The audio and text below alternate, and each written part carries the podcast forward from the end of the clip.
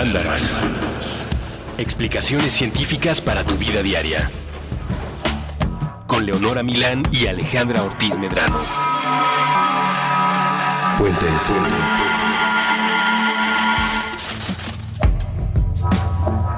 Hola, ¿cómo están? Hola, ¿qué hacen?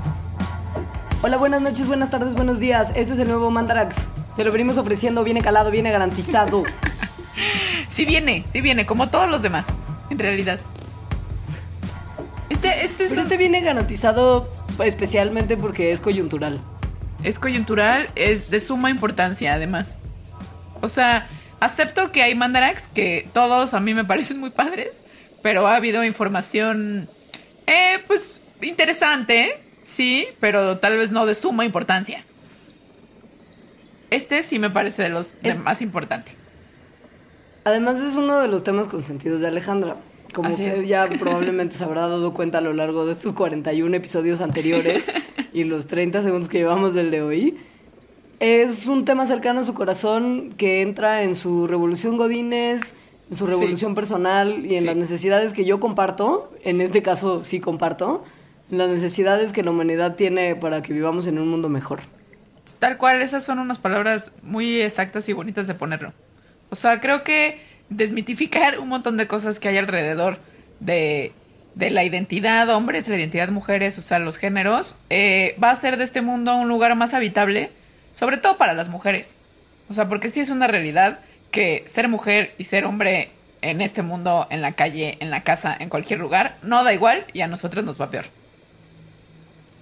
La realidad es que estamos también participando en una iniciativa que no es nada más de Mandarax, sino es de Puentes Entera, ya que se están haciendo desde, desde hace un tiempito ya programas especiales e iniciativas especiales para un poco sumarnos al llamado de los que, de los que piensan como Alejandra y como yo y como esperamos usted, que están tomando acciones de movilización a lo largo del país para tratar de eliminar en la medida de lo posible las violencias machistas. Entonces Mandarax se une con un programa especial sobre cuestiones de género y sobre todo cuestiones de por qué las mujeres no deben de ser puestas en un rubro distinto al de los hombres en ninguna cuestión que tenga que ver con derechos civiles y en muchas cosas que tengan que ver con biología tampoco en realidad. Sí, o sea, hay un- argumento, no uno de los argumentos más comunes históricamente, o sea, esto no es nuevo, es de hecho muy, muy viejo, es que hay algo natural en ser mujer que casualmente coincide con un montón de estereotipos de género, que casualmente coincide con que la mujer esté en un lugar inferior en la sociedad. Entonces, vamos a decirles cuál es la evidencia de estas de estos supuestos argumentos que subyacen la naturaleza de estas identidades femeninas y masculinas. Empezamos con el cuerpo.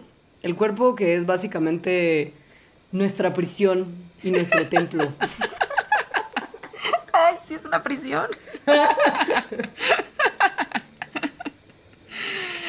con nuestro cuerpo sexual, o sea, con, con, a ver, si a ustedes, ¿no? Llegan y les encuestan, es más, si a un niño en la primaria le ponen, dicen, ¿cuántos sexos hay? Pues dos, ¿no? Si no pone dos, reprueba, porque, pues sí, niño, ¿cómo? Dos. Y además, ¿cómo se definen esos dos? O sea, ¿cómo Masculino, femenino, hombre, mujer. Ajá, XXXY, ¿no? Y ya, tan, se Hay acabó. monografía, claro. Hay monografías que explican muy claramente que si uno tiene una cosa fuera del cuerpo que el Que otro le no cuelga. tiene, entonces es de uno o el otro es de otro. Ajá. Pero también se explica como que si tienes dos cromosomas X, eres mujer, cromosómicamente, y si tienes un X y un Y, eres hombre. Y ya es muy sencillo. ¿Para, para, para, ay, pa- ¿para qué andan ahí preguntando más a ver? El problema es que lo que yo decía de las monografías y las cosas que Alejandra añadió que cuelgan, yo dije solamente presencia, ausencia. Y lo que Alejandra dice que es el gen X y el gen, o sea, XX y Ajá. XY, pues no dicen necesariamente la misma cosa siempre. Y no dicen no solamente la misma cosa como entre grupos grandes de personas, sino también de individuo a individuo. Una cosa es lo que dicen nuestros cromosomas, otra cosa es lo que dicen nuestras gónadas. Los- las gónadas, pues usted se saltó la clase de la monografía, son o los ovarios, en caso de las mujeres, o los testículos, en caso de los caballeros. Esto es la anatomía sexual de los seres humanos, básicamente. Entonces, hay muchas personas, o sea, no es, no es raro, sí hay muchas personas que tienen una cosa que se le llama condiciones intersexuales o también a veces se les llama eh, diferencias o desórdenes del desarrollo sexual. Eh, y estas personas pues tienen que acomodarse socialmente en que si son hombres o mujeres, pero físicamente no, no, no está tan claro. Ajá. Em, Tal vez esto no es tan ajeno para usted, porque hace algunos, o sea, si usted es un millennial, que probablemente lo es, hace unos meses Facebook decidió cambiar la casilla de elección de sexo en su como lista de configuraciones que uno le puede poner a su perfil y decir cuántos años tienen, qué fecha nació, qué escuelita estudió, si es hombre o mujer. Y ahora hay una amplia gama de posibilidades sexuales que uno puede elegir. Tal vez usted se preguntó, bueno, pero, o sea, eso es nada más una cosa que está en la mente de las personas, a lo mejor porque al final del día todos nada más somos hombrecitos o mujercitas. Bueno, no, esto responde a, a cosas que afectan a tantas personas como a una en 100. O sea, es un número importante de gente la que tiene alguna forma de condición intersexual. Entonces, bueno, puede haber eh, personas que, que, sus gónadas sean masculinas y sus cromosomas sean XX y personas que sus gónadas sean femeninas y sus cromosomas sean XY. Eh, pero entonces dices, no, ah, pues ya pones, ¿no? Defines si a partir de goniada o a partir de cromosoma, o vas y le investigas los genes, porque pues, ya tenemos más herramientas y más sofisticación. Eh, pero si vas a ver los genes, justo estas, estos límites entre los sexos se vuelven aún más borrosos. Eh, hay muchos genes, muchos, muchos genes involucrados en estos, en estas condiciones intersexuales que hacen eh, pues que sea como una gama súper grande y que haya muchísima variación en estos genes y que por lo tanto haya como diferencias sutiles, pero, pero en un rango muy amplio en la anatomía eh, y en la fisiología sexual de alguien.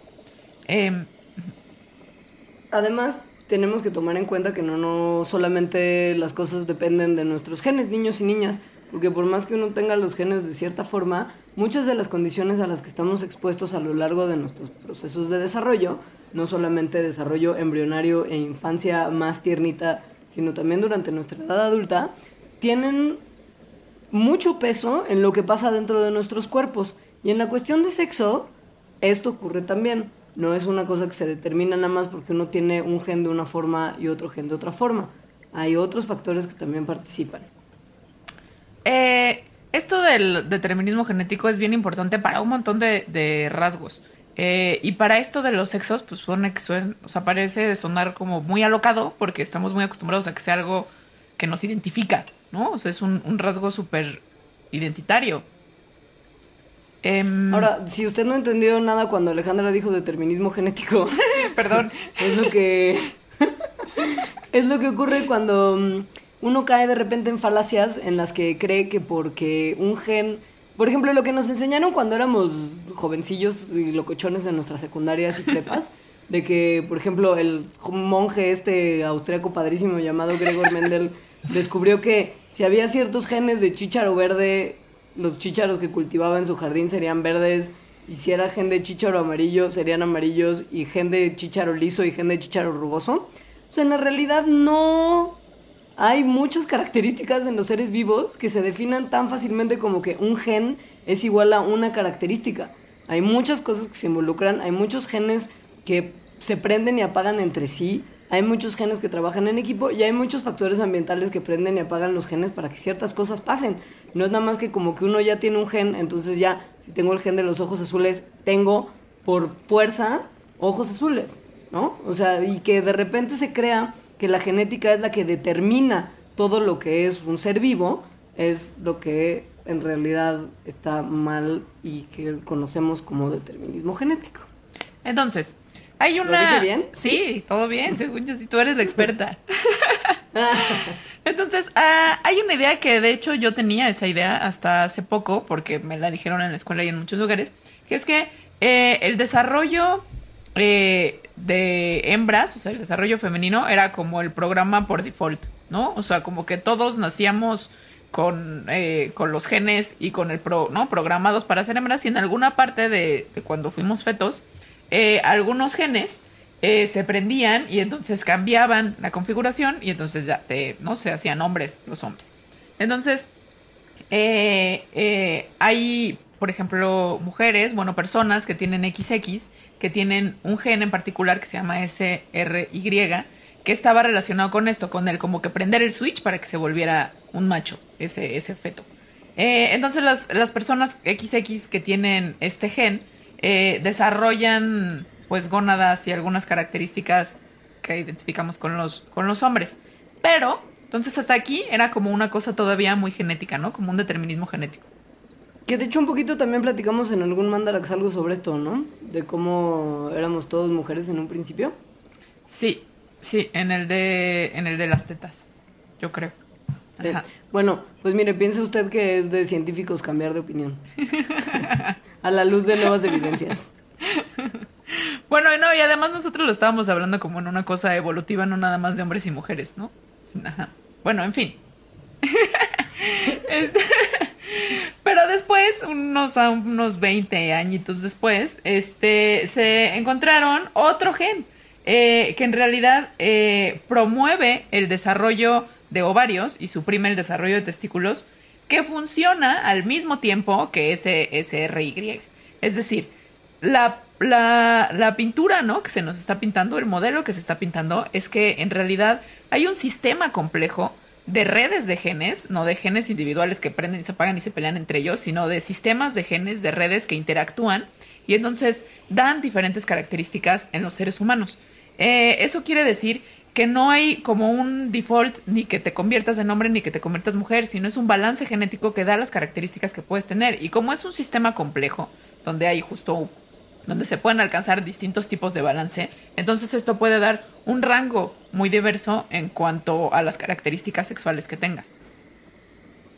Ahora, dentro de esta red es real que hay ciertos genes que tienen más actividad que otros y que si no funcionan bien o se prenden o se apagan de manera eh, poco estándar, digamos, pasan cosas muy tremendas y que no necesariamente estaríamos asociando esos genes en particular con el desarrollo de un sexo o del otro. Hay, por ejemplo, un gen que también está viviendo en los ovarios, que si no funciona bien, hace que se desarrolle en la gente que tiene cromosoma XX algo que se llama una ovotestis, que es en realidad una gónada que tiene áreas tanto de desarrollo testicular como de desarrollo ovárico. O sea, en esta red hay cositas que con pincitas, mira. O sea, no determinan directamente si uno es hombre o mujer, pero sí tienen efectos importantes finalmente en el resultado. Eso que ni qué. Que, no, y que mucha gente es así. Es de, de hecho, hay muchas, de- debe haber muchas más de las que pensamos, porque no a todos van y nos ven qué genes tenemos y qué cromosomas tenemos. O sea, hay reportes de, de por ejemplo, un, un señor, o sea, un hombre que a sus 70 años lo operaron, un hombre que ya había tenido cuatro hijos y descubrieron que tenía útero. Entonces, hay muchos casos de ese estilo, en donde hace cuestionar qué es entonces lo que te hace hombre o lo que te hace mujer. Si no son tus cromosomas, si no son tus gónadas, o puede haber, ¿no? Como un rango ahí en medio de muchas cosas que, que están entre uno y otro. No son tus genes tampoco. Entonces, ¿qué es? La sociedad. Pues sí, en realidad todo esto que les estamos diciendo, como todas estas evidencias de que no hay eh, biológicamente nada que pueda, que pueda apuntar perfectamente a decir hay hombres y hay mujeres, es porque si hay hombres y hay mujeres, es porque hay una sociedad que dice quiénes son hombres y quiénes son mujeres y cómo se les trata a cada uno de ellos. O sea, si a usted le, que le falta todavía algún tipo de situación de convencimiento de este tema de, de cuán flexibles y cuán variables somos, lo que está increíble es una cosa que notaron unos investigadores en 2009, que hicieron un estudio en ratones adultos Uf, y que se dieron cuenta que si desactivaban... Ajá, está bien Johnny, el ovario está bien loco, ¿no? Ajá. Man. Porque se, se- hicieron, un, hicieron un estudio en el que desactivaron un gen de los ovarios de los ratones hembras adultos que estaban estudiando y se dieron cuenta que unas células que se llaman células granulosas y que de lo que se encargan es de apoyar el desarrollo de óvulos, se transformaron en células de Sertoli. Tal vez usted no sabe qué son las células de Sertoli, pero son unas células que apoyan el desarrollo de espermatozoides. Las que se convierten. De la Ah, célula, sí. de la célula reproductiva opuesta. Y dos años después, otro equipo de investigadores que estaba haciendo lo mismo, pero al revés, en ratones macho, se dieron cuenta que inactivar un gen de los machos podría convertir células testiculares adultas a células de ovario adulto. O sea, este asunto de que el desarrollo importa no solamente, le insisto, el desarrollo de cuando uno es un feto o un Estos ya eran, embrión sí, estos eran bebé ratones adultos. Ajá. Entonces, adultos. aquí, ¿cómo se responde a la pregunta? Esta, ¿Este ratón es hembra o este ratón es macho? Pues no hay una respuesta exacta, no hay una respuesta exacta desde la biología. Eh, lo cual nos hay, lleva otra hay vez a la larguísimas tablas de. Sí. Hay, hay gigantescas tablas de, de, de distintas op- eh, opciones. No son opciones porque uno no opta por ellas, pero de, de varias alternativas que se pueden agrupar dentro de algo que muchos investigadores han denominado como el espectro sexual. O sea, para dejar de pensar que nada más son dos sexos y que hay una especie como de, si usted ve el espectro visible, ¿no? De la luz que va de rojos a púrpuras, eso es el espectro de la luz y dentro de ella hay muchas longitudes de onda que determinan colores. Pues lo mismo pasa en realidad con el sexo. Hay un espectro muy grande de combinaciones posibles, tanto de cromosomas como de gónadas, como de genitales y como de características externas e internas que si se combinan de cierta forma nos pueden dar cosas muy como nos enseñaron en la monografía y en las clases de genética, XY con testículos y genitales externos masculinos y genitales internos ma- masculinos también y características sexuales masculinas, que es justo lo que viene en su libro de biología, hasta cosas que abarcan mezclas de genes y mezclas de gónadas hasta la hembra más hembra en el sentido del libro de biología tradicional. O sea, es un espectro completo y muy grande y muy variado. Donde los límites, como es un espectro, pues no son claros. Em, No. El, lo, lo- o sea, si usted es una de las personas que está perfectamente ubicado en como, como casi todos, ¿no? Lo que vemos así en la calle o normalmente, eh, que está ubicado su identidad en los, eh, en, en los márgenes, ¿no? O sea, como totalmente hombre, totalmente mujer, pues es muy afortunado. Pero justo estas personas eh, intersexuales tienen muchos problemas que no tienen que ver con su salud, o sea, no tienen que ver con sus cuerpos. Eh, cuando nacen, por ejemplo, pues son... Pues eso no es así un super problema porque como no es niña y no es niño, no, ¿qué vamos a hacer? Hay que asignarle un sexo. Entonces, muchas veces pasan a través de cirugías cuando son bebés y no tuvieron ninguna oportunidad de elegir nada, en donde se les asigna alguno de esos dos basado pues en lo que sus papás consideran que es mejor y los doctores también, y que no necesariamente corresponde a la identidad que ellos, que finalmente es lo que todas las personas hacemos con nuestro sexo, es decir, elegimos de alguna manera basándonos en un montón de presiones sociales, pero elegimos qué sexo somos. Eh, entonces la identidad que se les asignó, pues a veces no coincide con la identidad que ellos sienten. Y además muchas veces ni siquiera coincide, o, o sea, bueno, independientemente de la identidad y que esto sea un problema que genere cuestiones a título personal, también a título, hijo, como ya de burocracia y pensándolo como más en la vida Ajá.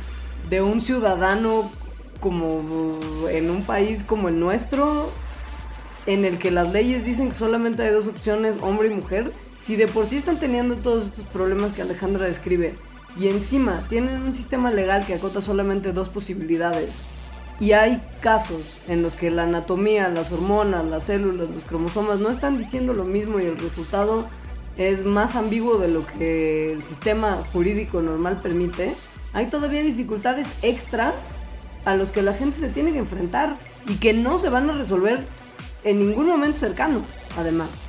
A menos que vivan en, ¿no? Hace poco, no sé en qué país, ya permitieron que hubiera un tercer sexo. Ajá.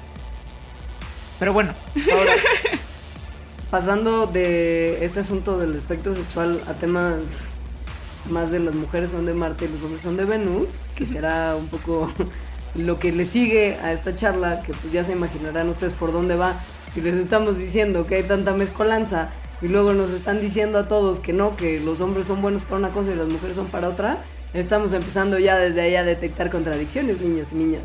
Pues yo le propondría a Alejandro Ortiz Medrano que en este momento se encuentra en Valle de Bravo mientras yo me encuentro en la CDMX. Hagamos una pequeña pausa y regresando lleguemos a la segunda parte de este mandala. Me parece muy bien.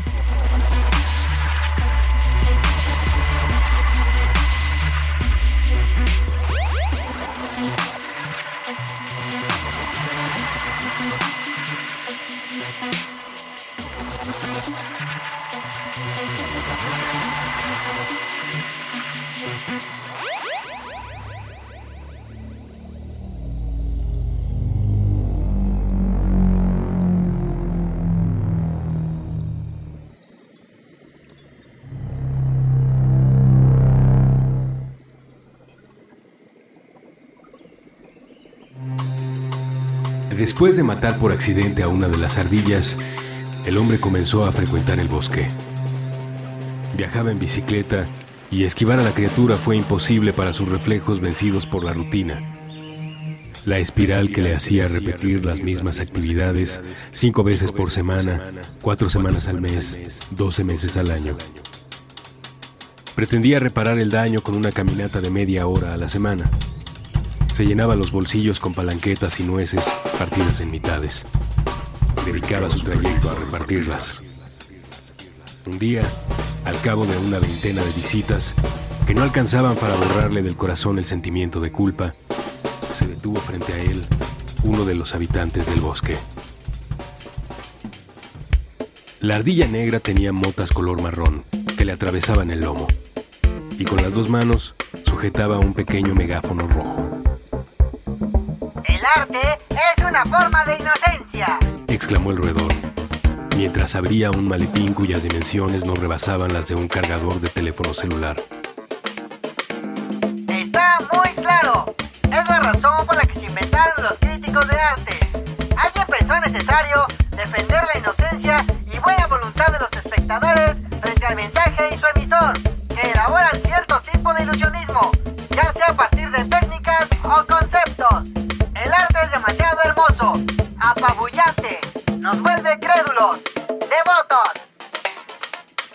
movimientos que resultaban frenéticos a ojos del hombre, pero eran parsimoniosos dentro del cerebro de la ardilla. Ella empezó a ponerse el uniforme de una bala de marcha. Las dimensiones de su barriga impedían cerrar a los botones dorados, de manera que la casaca de satín rojo dejaba ver el pelambre de su rostro.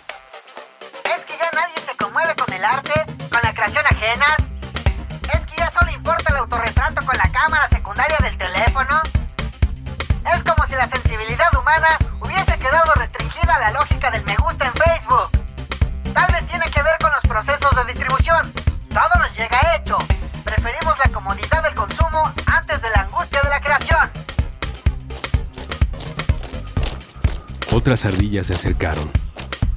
Del maletín, que parecía ser más grande por dentro que por fuera, sacaron sus instrumentos, sus uniformes.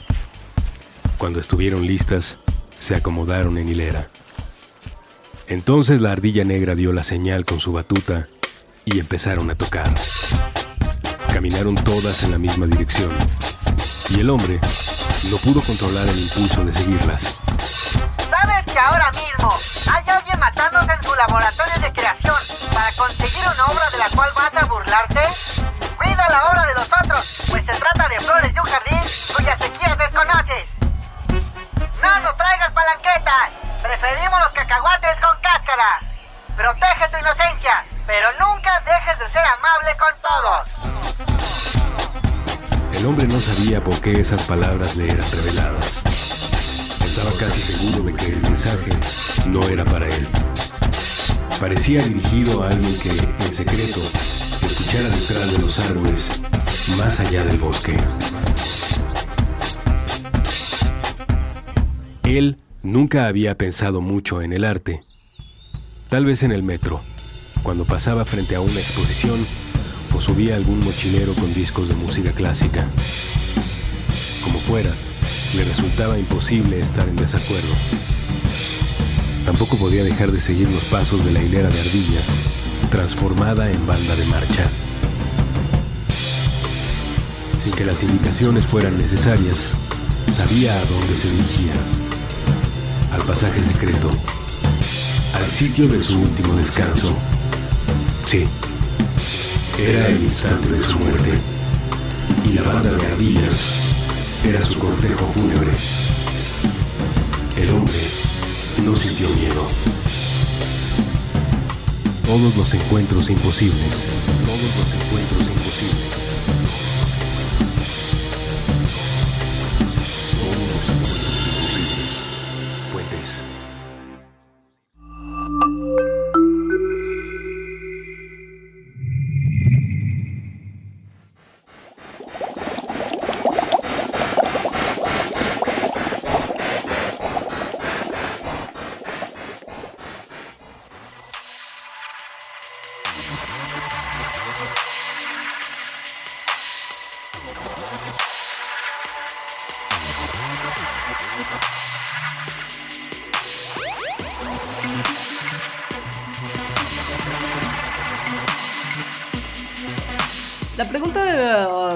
Que le sigue obviamente a todo el choro que les echamos al principio es la del escéptico de Facebook, ¿no?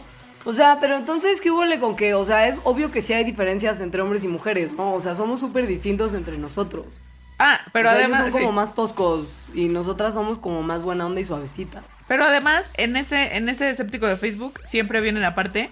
eh, porque míralas, ustedes, ustedes las mujeres, están hechas para tener hijos. Obviamente tienen características mejores para hacer eso. Ok, ok, escépticos de Facebook. Este es el programa que tienen que escuchar. Obviamente hay diferencias biológicas, siendo la más obvia, sí, las mujeres pueden tener hijos. Y, no todas las mujeres, además, ¿no? O sea, hay mujeres que no pueden. Pero bueno, eh, los hombres no pueden tener hijos, no hay ningún hombre que pueda. Eh, de ahí a que haya características de comportamiento eh, que además eh, cumplan como con patrones sociales en donde las mujeres están destinadas naturalmente a ciertos papeles y los hombres a otros, pues hay un montón de camino. Un montón de caminos además que se exploran en un montón de sociedades. Usted piense que nosotros vivimos en una que es particularmente heteropatriarcal, pero no tendríamos necesariamente que vivir aquí. Podríamos vivir en una sociedad matriarcal y nuestra situación sería muy diferente. Y según lo que usted va a aprender en los próximos minutos, probablemente sus habilidades serían muy diferentes a las que usted cree que tiene ahora. Porque en parte es, ¿sabe? No quiero caer en cosas de autoayuda como el poder del yo, pero es un poco a la conclusión a la que se puede llegar después de este, después de este breviario. Bueno, más allá que sea algo como del poder del yo, eh, creo que lo que Leonora trataba de decir es que no hay una línea que separe el cómo somos, lo que nos gusta, las características que tenemos, para qué somos buenos, de, de la cultura. La cultura en la que crecen, en la que crecimos todos, eh, en la que nos desarrollamos, tiene un poder súper profundo en, en nuestra mente, en cómo somos. Eh, y eso es una de las razones por las cuales podemos comenzar a, a ser ahora escépticos, pero hacia el otro lado, en estas diferencias entre géneros que nos dicen que existen entre la mente de hombres y mujeres. Eh, es decir, creo que aquí la, la, moraleja al final va a ser nuestros, o sea, el cráneo, el cerebro, la mente, no está. El cráneo no, no, no es una barrera impermeable hacia lo que ocurre afuera. De hecho, es una cosa súper impermeable que además está, está alimentándose desde que nacemos de un montón de reglas sociales. Lo primero que no, hace, ¿no? Cuando... Sí, o sea, lo primero que hace eh, un, un, un doctor cuando nace un bebé es decirle a los papás, ¿es una niña o es un niño? Es lo primero que le preguntas a alguien que tiene un bebé también. Entonces. ¿Qué fue? Sí. Digo, mí, no, yo, yo en, en ya mis viajes es como no les quiero preguntar eso, pero la verdad hay muy pocas otras cosas de las cuales hablar de un bebé. pero bueno, a lo que voy es que todos, todos, desde en todo lo que hacemos, tenemos súper metido adentro de nosotros, súper interiorizado reglas que definen lo que es ser hombre y lo que es ser mujer. Entonces, está bien difícil que eso no nos constituya como mentalmente en lo que somos. ¿Ves? Si era una cosa como del poder del yo. Hay tampoco una línea clara que separa la mente, el yo, de la cultura en la que vivimos. Y justo creo que ahí hubo como una pachecada entre permeable e impermeable, pero el punto es que en todo el proceso de nuestras vidas estamos respondiendo mentalmente también, así como respondimos fisiológicamente al efecto del ambiente en nuestro desarrollo, también es así en el desarrollo de nuestra personalidad y en lo que constituimos como nuestra identidad. Y si el ambiente en el que vivimos hace que el género sea una cuestión no solamente relevante, sino definido, es muy probable que este ambiente influya en nuestro desarrollo como persona. Como usted verá, es muy parecido lo que pasa biológicamente en nuestros cuerpecitos con lo que pasa dentro de nuestras cabecitas locas. Entonces, eh, aquí. La, lo que siempre se dice es como el cerebro o la mente de las mujeres es distinto al de los hombres. Por ejemplo, los hombres son mejores para manejar, son mejores para leer mapas, son mejores para eso porque su cerebro está cableado para eso, son mejores en habilidades espaciales, son mejores en matemáticas, son mejores haciendo trabajos los que se requiere como fuerza y determinación, como por ejemplo ser jefes. Las mujeres, en cambio, pues son más delicadas, tienen una mayor habilidad para, para ser empáticas, para cuidar, eh, son como más suaves, ¿no? Y, y- y no son buenas en cosas como la ciencia.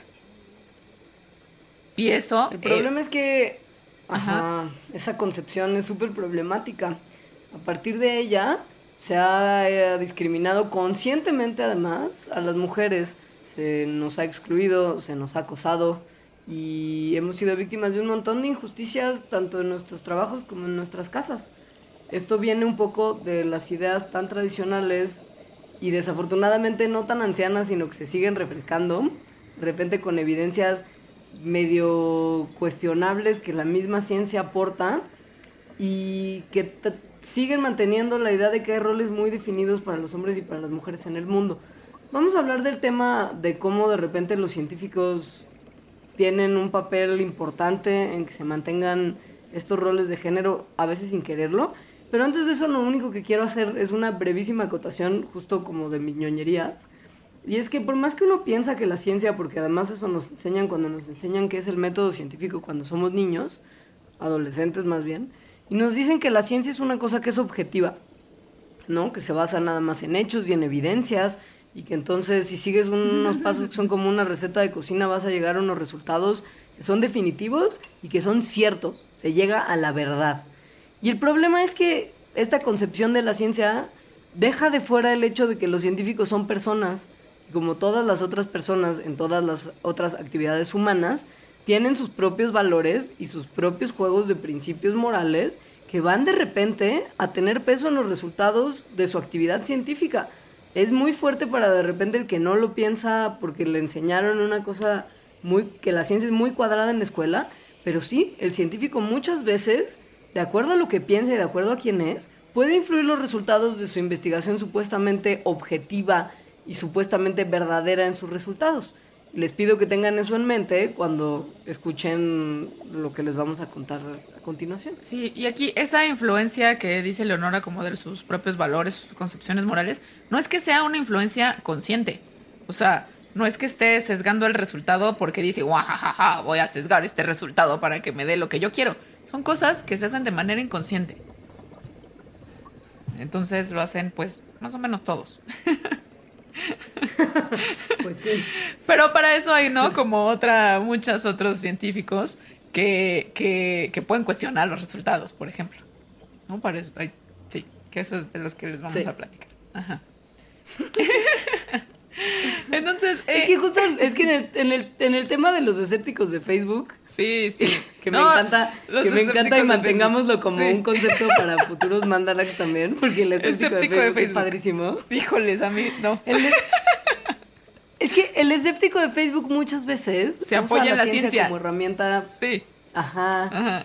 Y Pa- es y como, lo- y es el como, problema es dude, que- dude, no estás entendiendo nada. Sí.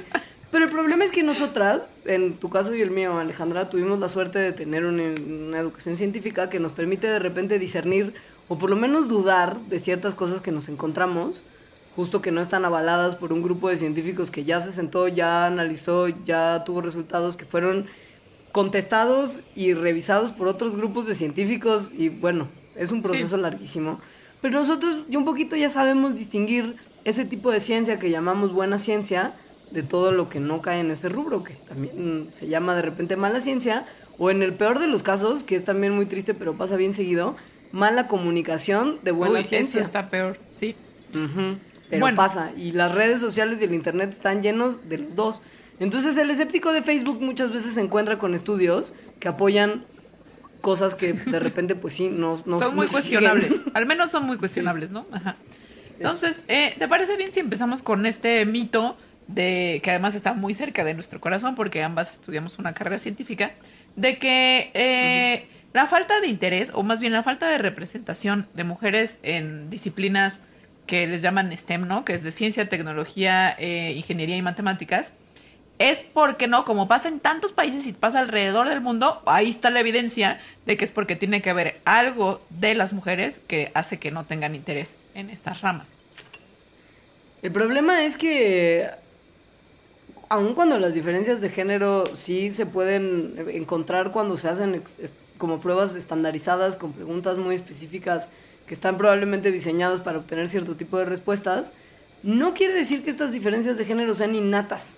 Y esta, por ejemplo, habilidad espacial que tanto se dice que los hombres tienen más que las mujeres y que por lo mismo son mejores para estas carreras de ciencia, tecnología, ingeniería y matemáticas, desaparece y se ha visto en estudios, un- uno de los cuales les platicaremos en un minutito, se ha visto que desaparece en culturas donde las mujeres dominan y que es más fuerte, esta como diferencia de habilidades espaciales en la que los hombres sí tienen más desarrolladas las habilidades espaciales, se observa en sociedades y culturas patriarcales.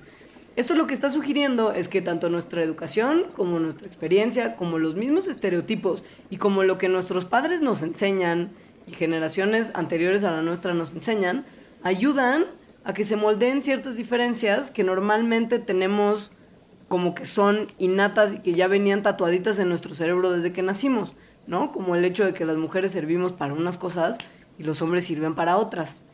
Sí, piénsenlo, lo- no este mismo patrón en el que la diferencia entre géneros en alguna habilidad, en esta espacial, eh, desaparece cuando las sociedades son más eh, equitativas entre los géneros. Se observa no nada más en eso, en la habilidad espacial, ¿no? También en matemáticas. O sea, es una cosa que, que, es común, ¿no? A varias, a, varios estudios.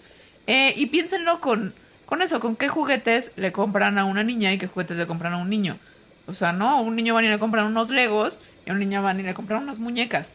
Entonces, eh, muy probablemente ese niño, pues, eh, ¿no? En tres años sea mejor jugando con esos legos y por lo tanto en su habilidad espacial. Y esa niña probablemente en unos tres años sea mejor eh, cuidando a otros niños más pequeños.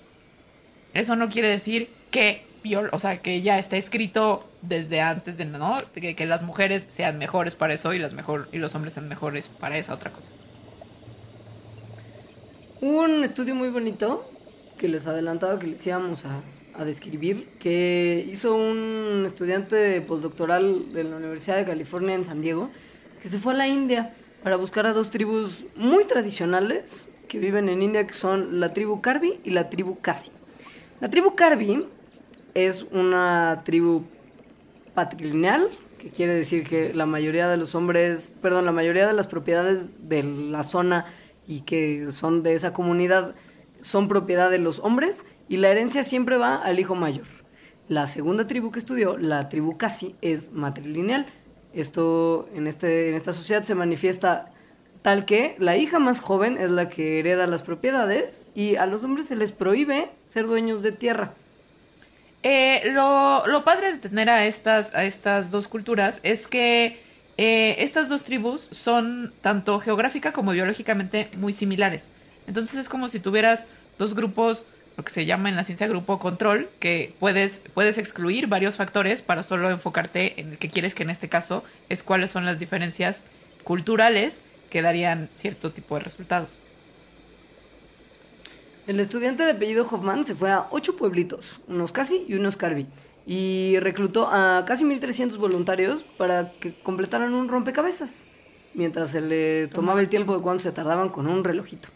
Les pagaron a los voluntarios por un día de trabajo si se presentaban a hacer la prueba, que fue un muy buen incentivo.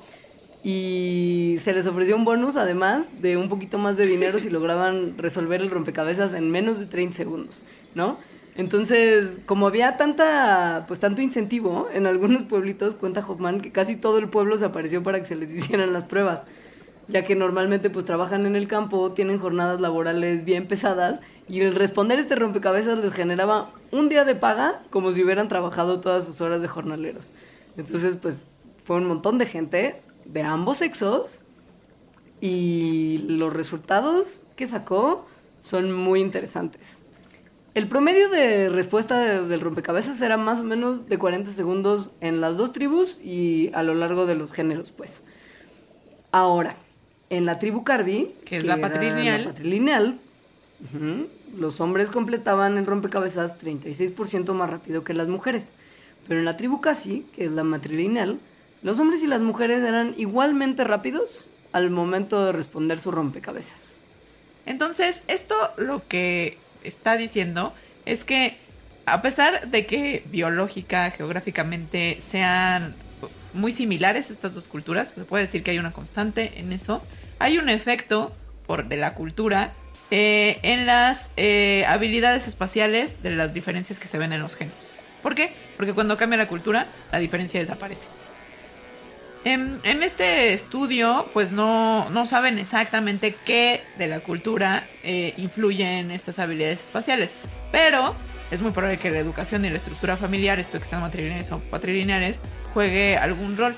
Por ejemplo, en los Carby, que son los patrilineales, los hombres reciben en promedio tres y medio años más de educación que las mujeres, mientras que en los Casi, eh, hombres y mujeres son educados durante el mismo tiempo. Em, cuando se controla, es decir, cuando agarran hombres y mujeres de los, de los Carby que se han estudiado durante el mismo tiempo, entonces esta diferencia en la habilidad espacial de ambos géneros se reduce a un tercio, lo que sugiere que justamente la educación juega un papel principal. Entendemos que a usted tal vez este estudio de los casi de los Carby no le parece definitivo. Yo propongo entonces hacer un cortecito más y platicar un poco de otras cosas que tienen que ver con este asunto de la construcción social y cultural del género y de cómo biológica y neurológicamente no hay las diferencias que se nos han dicho que existen. Me parece bien. ¿Te parece? Sí. Bueno, vamos a un corte, ahorita volvemos.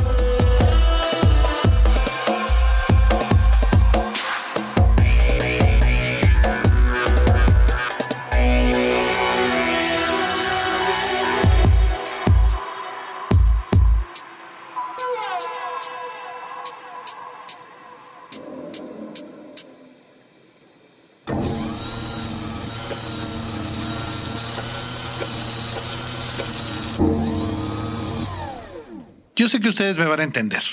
Por las mañanas, cuando me visto, nunca he perdido un segundo en pensar. Voy a tomar el metro. Entonces, ¿qué tipo de pantalón tendré que usar?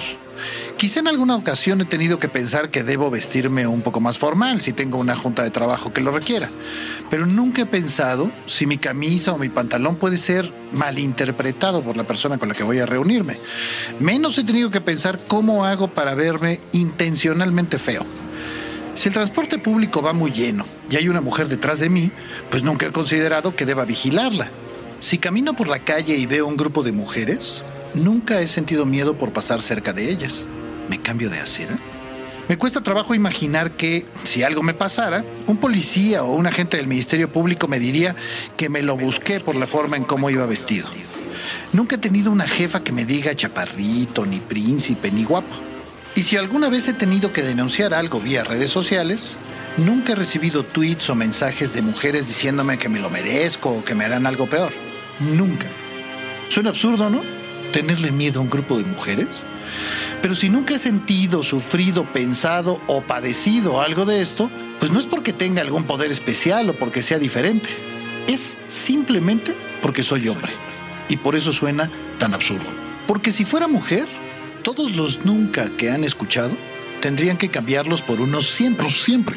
Una mujer siempre tiene que pensar en la ropa que va a usar, siempre corre un riesgo al pasar en medio de un grupo de hombres, siempre será culpada por la forma en que un hombre reacciona, reacciona. Porque en este país una mujer debe saber que en la calle, en la oficina, en la casa o en la escuela, hay hombres convencidos de que pueden agredirla, acosarla, insultarla, solo porque son mujeres.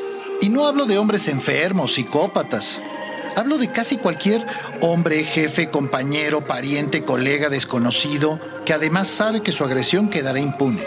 Gente común que ha normalizado esta violencia, esta violencia. El tema no es nuevo, aunque es normalmente invisible.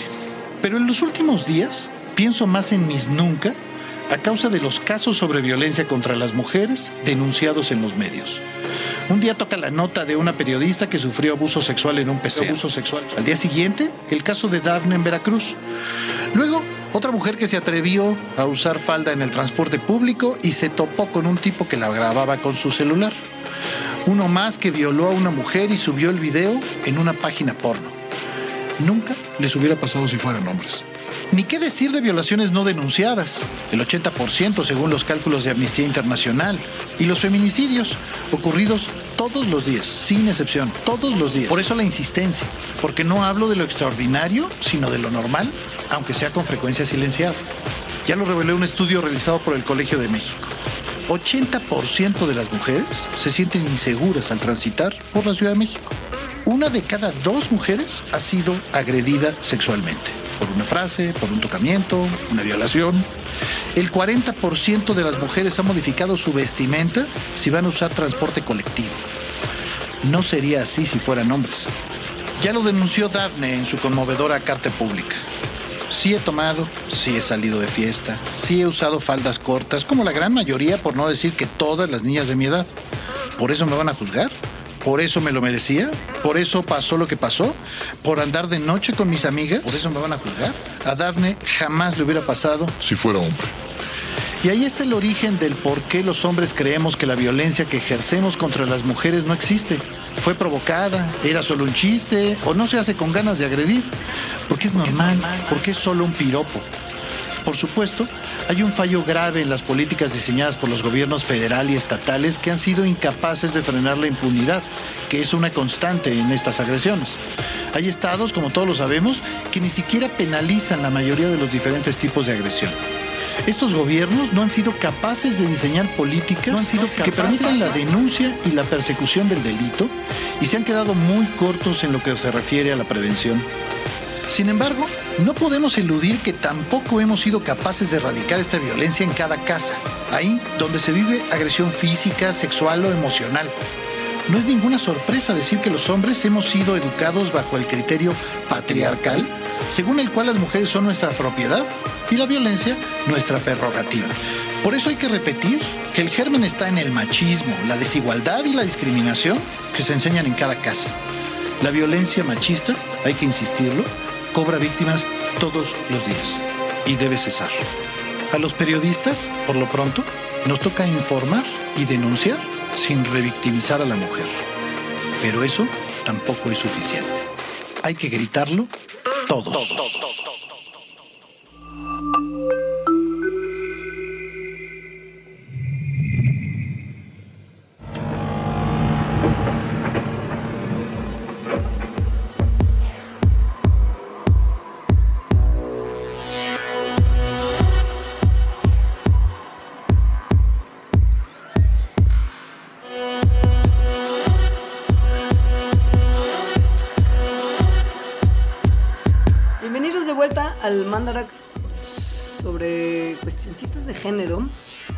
estamos haciendo no solamente porque es un tema que nos interesa y como mencionamos al principio del programa nos parece fundamental, sino porque apoyamos los esfuerzos que Puentes hace para tratar de mejorar la situación relacionada con la violencia que existe en nuestro país contra las mujeres.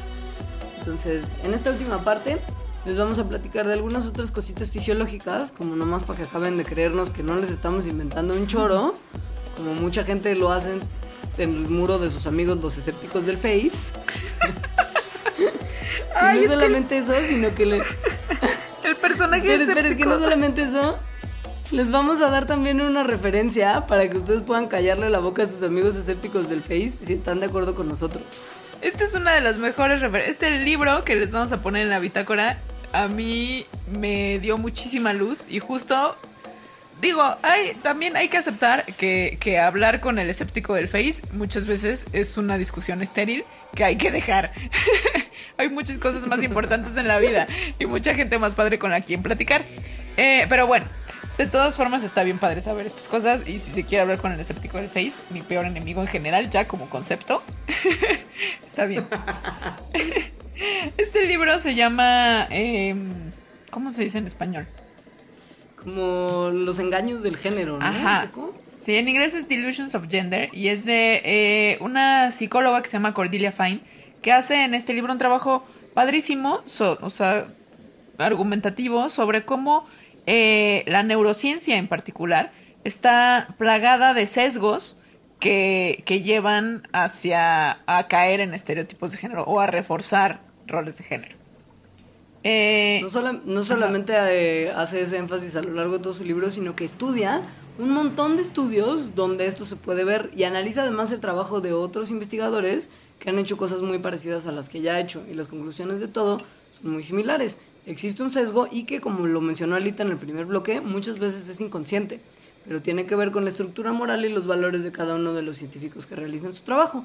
A veces no, a veces se siente como que hasta parecería que están forzando sus resultados para ajustarse al estereotipo, pero a veces es nada más que pues están sesgados de inicio, mamacita, y pues así es bien difícil trabajar. Lo bueno es que sí hay maneras de ver si eso, si, si un estudio está sesgado, ¿no? O sea, puedes ver cómo fueron diseñados los experimentos, puedes ver cómo fueron analizados los resultados y puedes ver cómo fueron interpretados. O sea, por encontrar diferencias, por ejemplo, en cerebros de hombres y mujeres, no quiere decir que las diferencias que encuentres eh, den que los hombres están hechos para ser jefes y las mujeres están hechas para barrer. ¿no? Ahí habría, ahí habría una cosa de interpretación muy cuestionable. Entonces, este libro es muy bueno en, en haciendo todo esto. Y ahorita les queremos Y hay un platicar- montón, Ajá. perdón, sí, no, Sí. y hay un montón de, de, de como otras muestras de, de otros estudios que si a usted no le gustó nuestro estudio de tribus de la India, se hicieron en sociedades occidentales con los que a lo mejor usted y sus escépticos estarán más cómodos. Este, y ahorita lo que les queremos hablar es de un estudio que es reciente en el que encuentran que claramente hay diferencias en los cerebros de las personas. o sea, no hay una cosa como cerebro de hombre y cerebro de mujer. Nadie tiene un cerebro completamente de hombre ni completamente de mujer. Y miren que este es un tema que se ha estudiado desde que el ser humano empezó a meterle las manotas adentro de las cabezas a las personas. O sea, desde mediados del siglo XIX, ciertos investigadores decían que podían decir qué sexo era al que pertenecía el cerebro de un cadáver, nada más viéndolo. O sea, y el cerebro ex- extraído del cadáver, pues, o sea, independiente, como una identidad independiente ya existente per se. Y a lo largo de, de, pues el avance de lo que ahora se constituye como la neurociencia, la neurofisiología, la anatomía misma, mientras el ser humano ha aprendido cosas nuevas del cerebro, ha tratado de buscar sin parar y sin, sin perderlo como, o sea, sin que de- haya dejado de ser una prioridad, diferencias y similitudes entre los hombres, entre los cerebros de hombres y mujeres. O sea, ha sido una inquietud que ha acompañado todo el estudio del cerebro. Pero una vez más, esta, esto está basado en que existen una dicotomía, es decir, que nada más hay de a dos, ¿no? Hombres y mujeres y hay, cosas que, que nos van a decir, ¿no? Viendo solo el cerebro nos van a decir si alguien es hombre o si alguien es mujer. Que como les dijimos en la primera parte, pues mm, más bien es muy probable que sea un espectro. Em, eh, en, este, en este estudio lo que hicieron es que eh, les hicieron estos, eh, de lo que hablamos todo el tiempo, como estas imágenes, estos escáneres cerebrales. Resonancia Eso. electromagnética. a 1400 individuos. Y entonces encontraron, sí, se encontraron algunas diferencias estructurales entre, entre hombres y mujeres, como por ejemplo el hipocampo izquierdo, que es un área que se asocia con la memoria, pues está, en general era más grande en hombres que en las mujeres.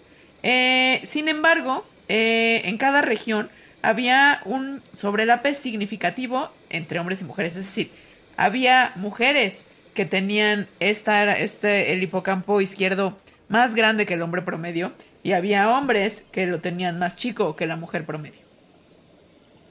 Eh, entonces, así, como le salió como en varias, en varias características. Entonces, había más que una diferenciación, o sea, que nos, que, que pudiera señalar quién, qué, qué cerebro pertenecía a un hombre o qué cerebro pertenecía a una mujer. Había un sobrelape muy grande y además como una mezcla entre las diferentes estructuras del cerebro. Entonces, para acomodar este resultado, lo que los, estos investigadores hicieron es que crearon un, pues, sí, un continuo, es decir, inventaron, ¿no? Como un continuo de feminidad a masculinidad en el cerebro entero, sin decir que un cerebro es femenino o un cerebro es masculino. Lo que se dieron cuenta al momento de que empezaron a ver cómo sus sujetos de estudio, tanto hombres y mujeres, iban ajustándose dentro de este, pues también como espectro que iba de la masculinidad a la feminidad, se dieron cuenta que la mayoría de los cerebros son un mosaico de estructuras masculinas y femeninas. O sea, depende de si se estaban fijando en materia gris, materia blanca, datos de otras regiones, de lo que se prendía y lo que se apagaba. Los resultados de los investigadores mostraron que entre el 23% y el 53% de los cerebros tenían una mezcla de regiones que caían tanto en el extremo masculino como en el extremo femenino del espectro. Muy pocos de los cerebros, entre el 0 y el 8%, o sea, realmente poco, Muy poco. contenían todas las estructuras masculinas o femeninas que se supone que tendrían que tener si los cerebros fueran realmente una dicotomía. O sea, si hubiera cerebro de macho, cerebro de hembra, así hombre y mujer perfectamente divididos. Más bien todos tenemos un poquito de todo lo que ellos determinaron Un mix. que era el espectro, pues, o sea. Sí. Em, bueno, y además, a pesar de que, de que pudiera, de que existieran, ¿no? Estas diferencias, eh, correlacionarlas con los comportamientos ya es una cosa distinta. Entonces también lo que hicieron fueron medirles, eh, ver qué carácter, no, qué comportamientos estereotípicamente femeninos, estereotípicamente masculinos eh, mostraban los, los sujetos en el experimento. Y solo el punto uno por ciento el punto uno, el punto uno es como una persona, ¿no? o sea, si son 1400 Sí, de 100. individuos, ajá. es una persona. Este eh, mostró eh, este, esta, este comportamiento estereotípico. Entonces, los pusieron, por ejemplo, a jugar videojuegos, a hacer, ¿no? Scrapbook, o sea, esto como recortar cositas y pegarlas, a tomar un, a tomar un baño de tina, cosas estereotípicas de hombres y mujeres. Y ninguna persona, bueno, solo una persona mostró un comportamiento totalmente estereotípico. Entonces, no, no tiene seguro, sentido. seguro, perdón, seguro, perdón, ese tipo mintió por convivir. O tal vez era un escéptico de Facebook que quería probar algún punto. Entonces, según estos autores, no tiene sentido hablar de una naturaleza femenina o masculina a partir de, de sus resultados. Entonces, ninguna persona tiene todas las características que se asocian a un hombre, ni ninguna persona tiene todas las características que se asocian a una mujer. Y si sí hay personas así, son muy, muy poquitas. Y además una cosa que está increíble y que así como ya una también cerecita en el pastel de esta investigación tan padre, es que aun cuando hay tan pocas personas que tienen justo o el set completo de cosas masculinas o el set completo de características femeninas, de ninguna manera significa que si hay alguien que realmente los tenga, ¿sabes? Como por ejemplo Ajá. 100% de características femeninas, tenga siquiera que ser mujer. O sea, Ajá. podría ser un lo que conocemos como hombre que tenga todo el juego de características femeninas y las exprese todas. Y además, tampoco eh, quiere decir que sea cual sea las características que estás mostrando, estén fijas en las personas. Es decir, todas estas características están, están moldeadas por la experiencia y por el ambiente, que es una cosa plástica, igual que el cerebro y la individualidad.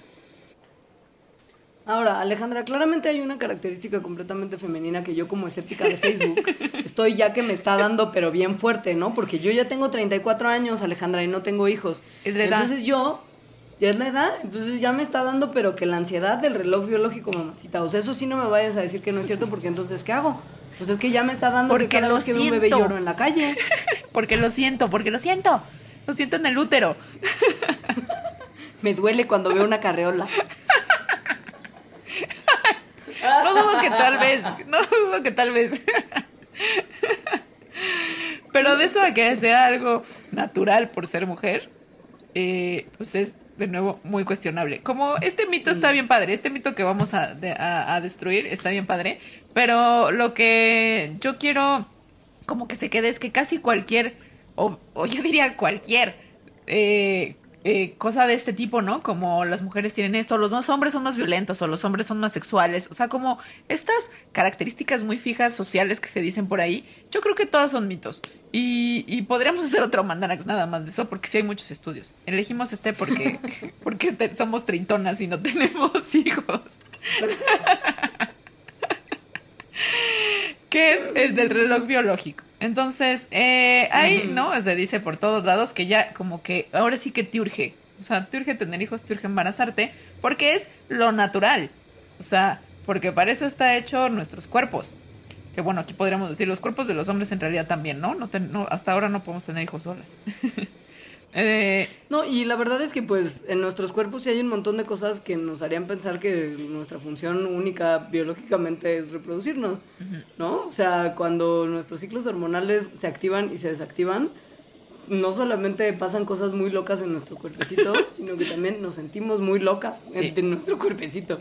Entra en acción el estrógeno, entra en acción la progesterona cuando una persona da a luz y perdón, donde hay en el momento de la concepción y continúan siendo un flujo de hormonas bien importantes durante el embarazo. Entra en juego la oxitocina, que es la que justo sí, ahí sí participa en el momento de dar a luz. O sea, hay hormonas especiales que funcionan de maneras extraordinarias en el momento del embarazo y hay otras hormonas que mes con mes nos están indicando que nuestro cuerpo está cambiando para permitirle justo desarrollar una concepción y Ajá. después de unos meses llevar a término un embarazo. Biológicamente pues sí. Hay cosas que nos dicen que sí, nuestro cuerpo es óptimo en muchos casos para que los bebés crezcan, Alejandra. de ahí a que haya realmente una cosa que eh, biológica que nos haga sentir el deseo por tener hijos, eh, pues sí lo han buscado. O sea, sí ha habido gente que va y busca qué es eso biológico que podría hacer que se te prendiera el chip para que quieres ser mamá. Y la realidad es que no hay ninguna evidencia que soporte que, eh, que algún proceso biológico crea el deseo de tener un hijo. Lo mismo para hombres que para mujeres. Es decir, Pero entonces, ajá. no existe. Entonces, ¿por qué Ajá. demonios, por qué demonios me duele el útero cuando paso enfrente de una carriolita, Alejandra? Que nada más ni siquiera es mi caso, me estoy poniendo como estética de Facebook. Pues, ¿cuál ha sido la respuesta a casi todas las preguntas de este Mandarax? Está en mi cabeza. Es la sociedad, bueno, en tu cabeza y afuera de ella, o sea, es la sociedad. Entonces, ahí, eh, al parecer, este deseo tan profundo de tener hijos tiene unas raíces que también son muy profundas eh, y aprendidas por la cultura y la sociedad. Em, si fuera algo innato, entonces, o instintivo, ¿no? Porque también, ¿no? Se dice así como es que es un instinto. Eh, pues entonces, todas, todas las mujeres lo sentiríamos y no es así. Eh, si fuera también instintivo, o sea, si de verdad todas las mujeres quisiéramos tener hijos, entonces no habría socialmente, no, no existiría la necesidad de tener mensajes sociales que fomenten influencia en la reproducción. Como ahorita no existe, porque ahorita somos muchos y al sistema no le conviene que seamos más. Pero históricamente sí ha existido. O sea, el, ¿no? el lema de una familia grande vive mejor era real, era una cosa del gobierno. O sea, sí ha habido momentos históricos en los que se necesita más gente y entonces se les tiene que meter una idea todo el tiempo a las mujeres de que, de que ser mujer y ser, y ser madre es a lo que se tiene que aspirar y llegar. Y que lo peor es que eh, no era una cosa que se reforzara solamente de manera positiva, sino que había un montón, y hay en algunos casos sigue habiendo, muchos mensajes de refuerzo negativo ah, para las sí. mujeres que todavía, estando en una etapa fértil, no han tomado la decisión de tener hijos, que es como, Dios mío, estás fallando como mujer. Es muy fuerte eso, es muy feo. Sí, ajá, ajá. Pero bueno, puede que sí, Leonora, lo sientas en tu útero, porque también, como ya comentamos, sí es, es muy fuerte eh, eh, lo, que, lo que hace a nuestros cuerpos, las normas, lo que viene del exterior, ¿no? Y nuestros pensamientos y, y esto que tú dijiste, el poder del yo. Pero eso no quiere decir que, que sea algo eh, esencial del ser mujer. O sea, en realidad tal vez ¿no? Con, la moraleja que yo me quedaría de todo lo que hemos hablado hasta ahora es que no hay nada esencial ni en ser mujer ni en ser hombre. O sea, no hay identidades esenciales. Es no. Y hay muchas actitudes que el ser humano debería de ir perdiendo en el sentido de que muchas veces lo que la gente cree que uno está haciendo nomás por pertenecer a la identidad sexual y de género en la que la sociedad nos encasilla, igual y no lo estamos haciendo. Por ejemplo, si hay caballeros allá afuera que creen que si las mujeres usamos minifaldas estamos haciendo una maldad femenina de incitarlos al sexo y al deseo, no necesariamente, puede ser que tengamos solo calor. Tal vez es la concepción que usted tiene de nuestra identidad está equivocada. Bueno, de nuestra identidad y de la suya de ese señor también. Porque eso tiene raíz en decir, pues es que yo soy hombre, soy muy sexual, tengo un deseo irrefrenable. Porque así soy, ¿no? Porque soy hombre, así somos los hombres, queremos sexo todo el tiempo y, y macho me pego en el pecho, somos más violentos y por, ¿no? Pues, pues y no. no me puedo contener. Y no me puedo contener. Porque además es el verdadero problema, o sea, el- el- parte del estereotipo que, que estamos tratando de empujar para la última parte de este Mandarax es que hay muchos hombres que así como muchas mujeres creen que realmente tienen un deseo fisiológico por tener hijos porque su reloj biológico está llegando hasta el fin, hay caballeros que creen que por una cuestión fisiológica no tienen ningún tipo de autocontrol frente a, a lo que sus pequeños eh, o medianos o grandes, dependiendo del caso, órganos reproductivos les están indicando en ese momento que tienen que hacer. No se pueden contener según ellos, ¿no? Según la identidad que tienen tatuada en su cabeza. Y pues no, esta identidad, como ya lo dijimos, como cual, sí, no, pues no, no tiene ningún sustento eh, científico, al menos, ¿no? Biológico. Eh, y les queremos hablar ahora de algo que está muy terrorífico. Muy. Está relacionado con todo lo que acabamos de Ajá. decir. Y que es muy preocupante porque en este momento en particular de la historia, dejemos del mundo entero de nuestro país, está siendo más frecuente de lo que debería, considerando que estamos en 2016 y nuestra mentalidad tendría que haber avanzado ya muchos años y con ello nuestras acciones también tendrían que haber mejorado. ¿Y qué es la violencia sexual? Eh, que va desde el. Bueno, de- no sé cuál sea el nivel menor, ¿no? Pero el acoso callejero, o sea, chiflarle a una mujer en la calle es violencia sexual. Y ya a sus niveles más extremos, pues eh, a la violación y al feminicidio. Entonces.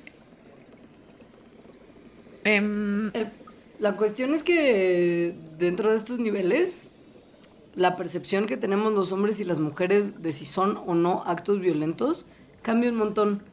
Es decir, lo que usted, caballero, podría pensar si yo le digo la palabra violación o si le describo lo que para mí constituye una violación, tal vez es muy diferente a lo que yo opino que constituye ese término. No es lo mismo lo que pensamos los hombres y las mujeres en relación con ciertas actividades que son violentas per se. bueno, los hombres y las mujeres y, y- y la ley. Sí, la ley tampoco, tampoco las tiene todas consigo, bonita, ¿no? Este, es, es, hay un estudio en el que se les preguntó a estudiantes de universidad, hombres, eh, como distintas preguntas relacionadas, esto, ¿no? Como con violencia sexual y, y violación.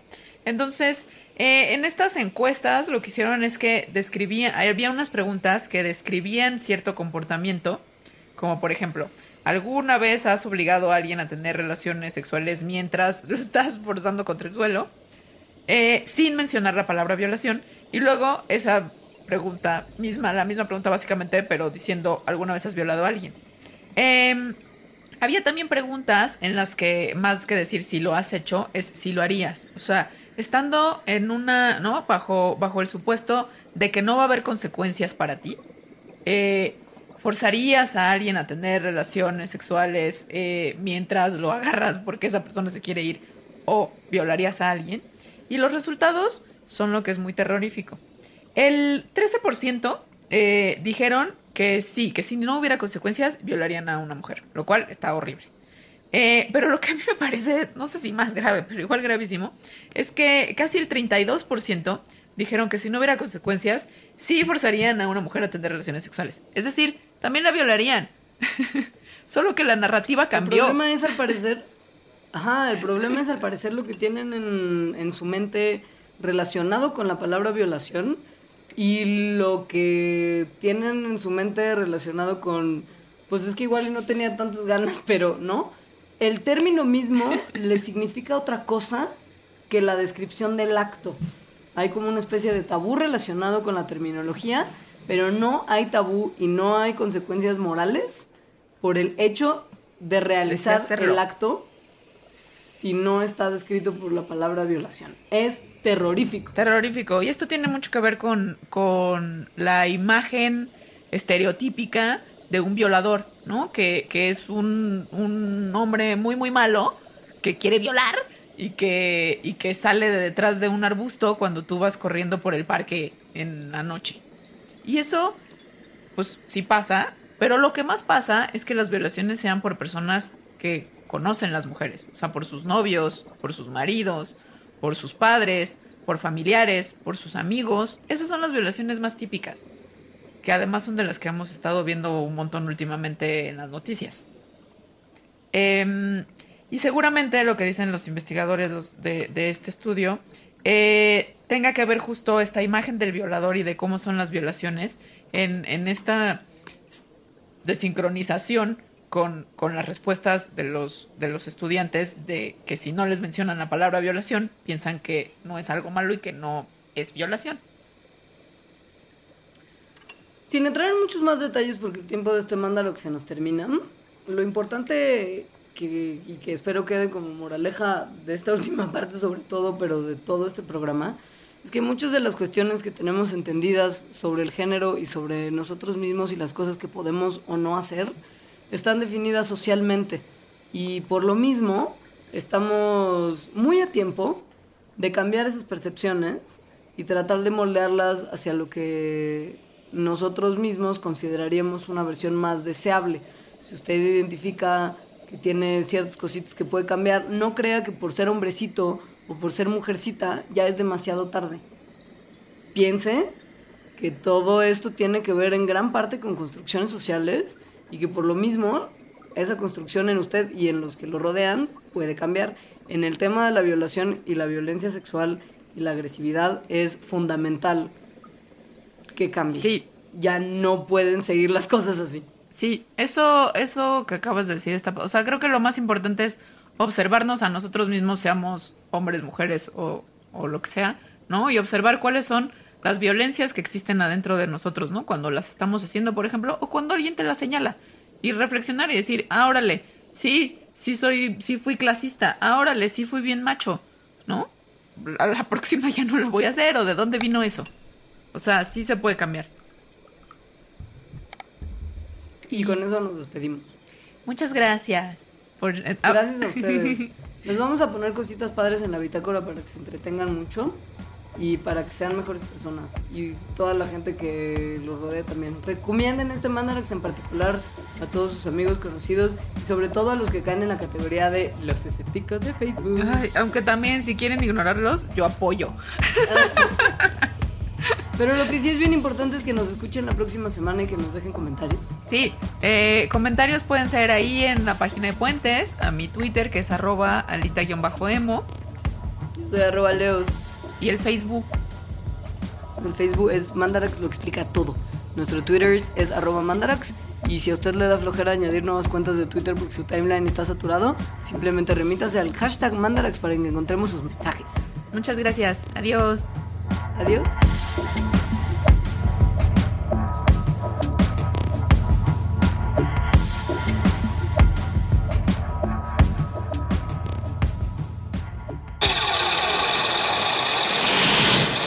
Mandarax. Explicaciones científicas para tu vida diaria. Con Leonora Milán y Alejandra Ortiz Medrano. Puentes.